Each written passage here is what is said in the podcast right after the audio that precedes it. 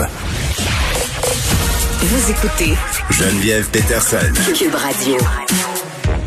Bon, on le sait, la commission Laurent qui devait livrer son rapport aujourd'hui, euh, ça a été reporté en avril euh, à cause notamment de la pandémie, 30 avril 2021.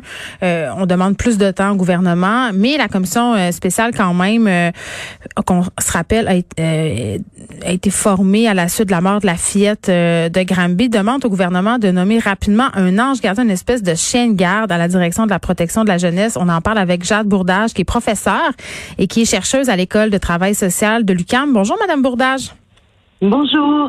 Bon, euh, plusieurs choses euh, dont j'aimerais discuter avec vous. Premièrement, euh, cette sortie pour demander un directeur ou une directrice nationale de la protection de la jeunesse, selon vraiment les gens de la commission Laurent, là, ça permettrait d'harmoniser les pratiques de la DPJ, de faire un suivi rigoureux. pour vous, est-ce que ça fait du sens?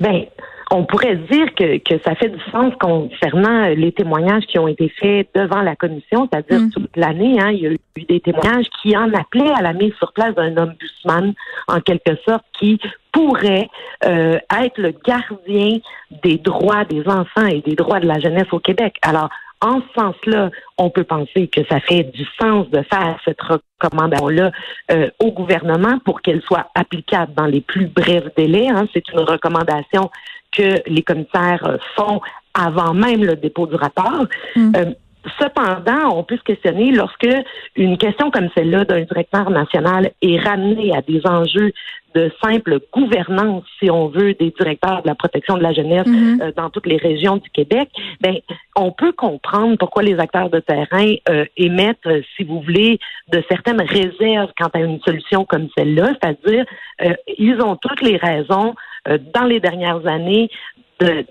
d'être en quelque sorte en bris de confiance si on rajoute oui, d'être méfiant. bureaucratique. Oui. Ben, oui. Donc. Oui, Madame Bourdage, parce que ça a été souligné, puis pas seulement euh, dans le cas de la DPJ, là, je pourrais faire un parallèle avec les préposés aux bénéficiaires ou avec ce qui se passe avec nos infirmières. Euh, on met beaucoup de choses en place, beaucoup d'idées. On met des paliers, justement, décisionnels, mais j'ai l'impression que parfois, euh, au niveau des instances, on est très, très coupé de ce qui se passe sur le terrain et euh, que malgré que les, les recommandations euh, du gouvernement, malgré que le gouvernement Legault dise ben c'est gênant, c'est inacceptable, puis tantôt on avait le ministre Carman qui disait bon à propos du poste de directeur national de la protection de la jeunesse là qui voulait agir vite, qui était ouvert, qui, qui pensait déjà à tout ça. J'ai l'impression que entre ce que le gouvernement dit, entre les postes justement disponibles c'est-à-dire de nommer des gens dans des instances décisionnelles et ce qui se passe sur le terrain, on, a comme une certaine déconnexion. Oui, il y a une grande marge. Puis euh, ce qu'il faut souligner par rapport aux déclarations qui ont été faites par ces cette commission ce matin, il y a plusieurs éléments dans ce qu'ils ont soulevé qu'il faut lire entre les lignes, c'est-à-dire mm. euh, le fait, par exemple, de réaffirmer au Québec le droit des enfants comme étant une priorité, un devoir collectif, si on veut. Le fait également qu'ils ont mis au centre de leur présentation la question de l'imputabilité et de la responsabilité euh, euh des DPG du Québec, mm. chacune sur leur territoire. Et je pense que c'est en lien avec ça qu'il faut mettre la question de cette proposition d'un directeur national. Comme chien de garde, dans hein, l'expression n'est pas anodine un chien de garde parce que les commissaires se sont aperçus pendant les témoignages qu'il y avait de très graves lésions de droits au niveau des enfants et de la jeunesse au Québec, que les droits des enfants et de la jeunesse n'étaient pas respectés, que plusieurs pratiques actuellement se faisaient à l'encontre même de la loi que nous avons mis en place au Québec et dont on s'est doté. Et une autre chose qui est à souligner également, qui est très importante, c'est euh, le fait que les commissaires ont souligné que cette loi, qui est une loi d'exception, elle est devenue en quelque sorte la porte d'entrée pour les services jeunesse au Québec. Et c'est ça qui est remis en question. Ça, on en avait parlé euh, précédemment, justement, là, que la DPJ devrait pas être la porte d'entrée, qu'on devrait offrir des services en amont. Ça, est-ce que, est-ce que ce sont dans les constats, les considérations de la Commission Laurent? Oui, puis euh, je veux dire, il y avait quelque chose de, de surréel dans la présentation d'aujourd'hui parce que Pourquoi? la première partie euh, de la conférence de presse soulignait des choses extrêmement importantes par rapport à une éventuelle réforme de la DPJ.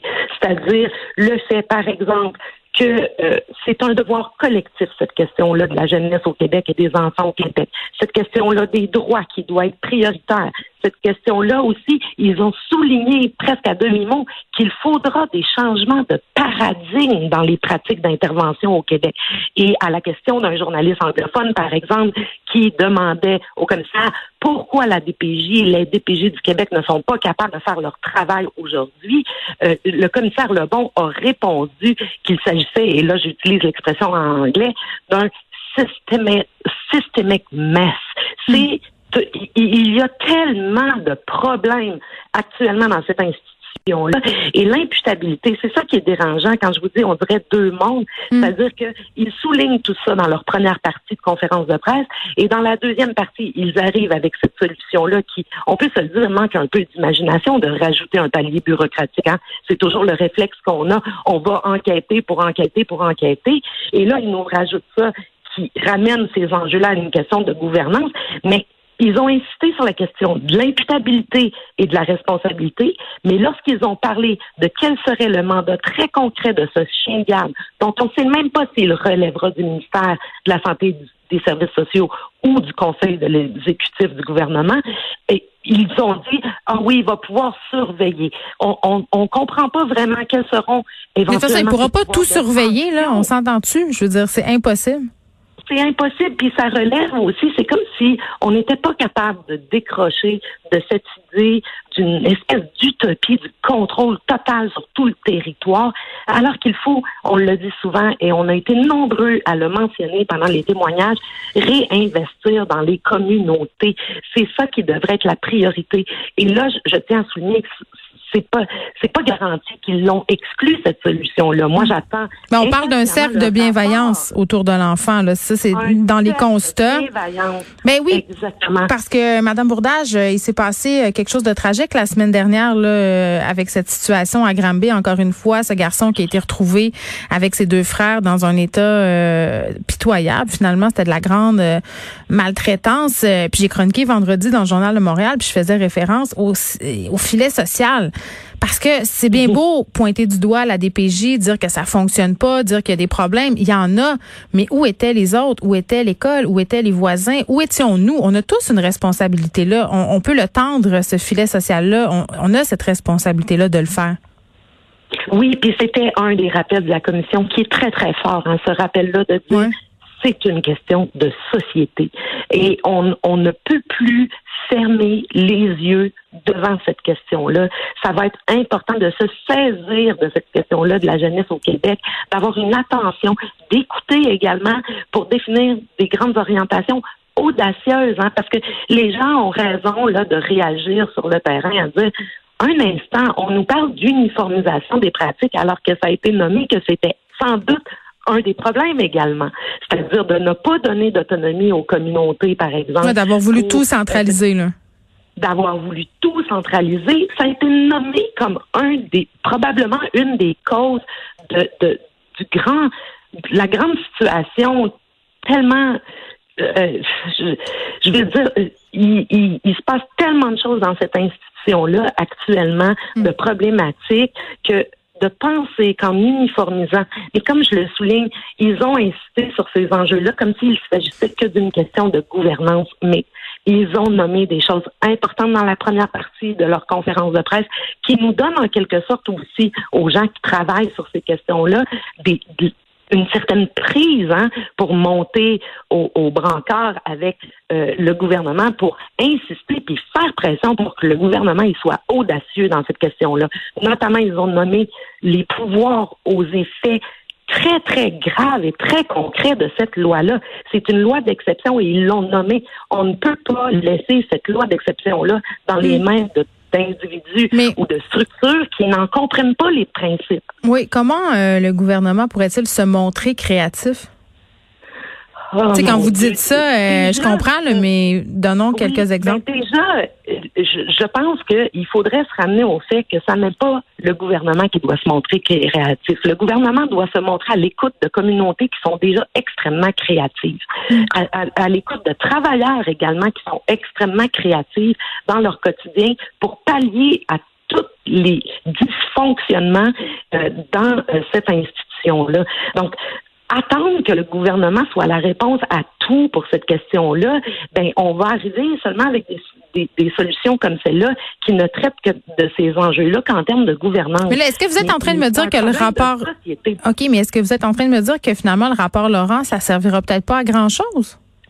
Non, moi je pense au contraire qu'il y a des choses très importantes qui sont nommées dans ce rapport. Oui, parce qu'elle a l'air déterminée, Madame Laurent. Euh, Madame Laurent, team Madame Laurent. Elle est très déterminée. Euh, faut comprendre qu'il y a des obstacles institutionnels à une mm. réforme de la DPJ, comprenez-vous? Mais la première partie de la conférence de presse aujourd'hui, elle est très encourageante sur ce que ça va nous donner collectivement comme prise pour faire pression, mm. pour orienter les choses dans la bonne direction pour au moins essayer de revaloriser et de mettre le respect des droits des enfants et de la jeunesse au cœur de la société québécoise. Puis il y a l'air d'avoir une volonté de la CAQ, non? Quand même. Eh bien, il faudra voir leur réaction. Je veux dire, là, ils ont euh, le ministre Carman a fait ses déclarations après la conférence de presse aujourd'hui, qu'il se euh, disait ouvert à cette question du directeur national. Vous l'agir euh, rapidement. C'est moi, c'est ce que j'ai retenu. Oui, il voulait agir euh, rapidement, mais mais c'est ça aussi, c'est qu'on veut toujours agir rapidement quand on a un dossier aussi chaud, hein. Euh, je veux dire l'actualité. Ouais, ils paraissent mal. très glorieuse. Non, non.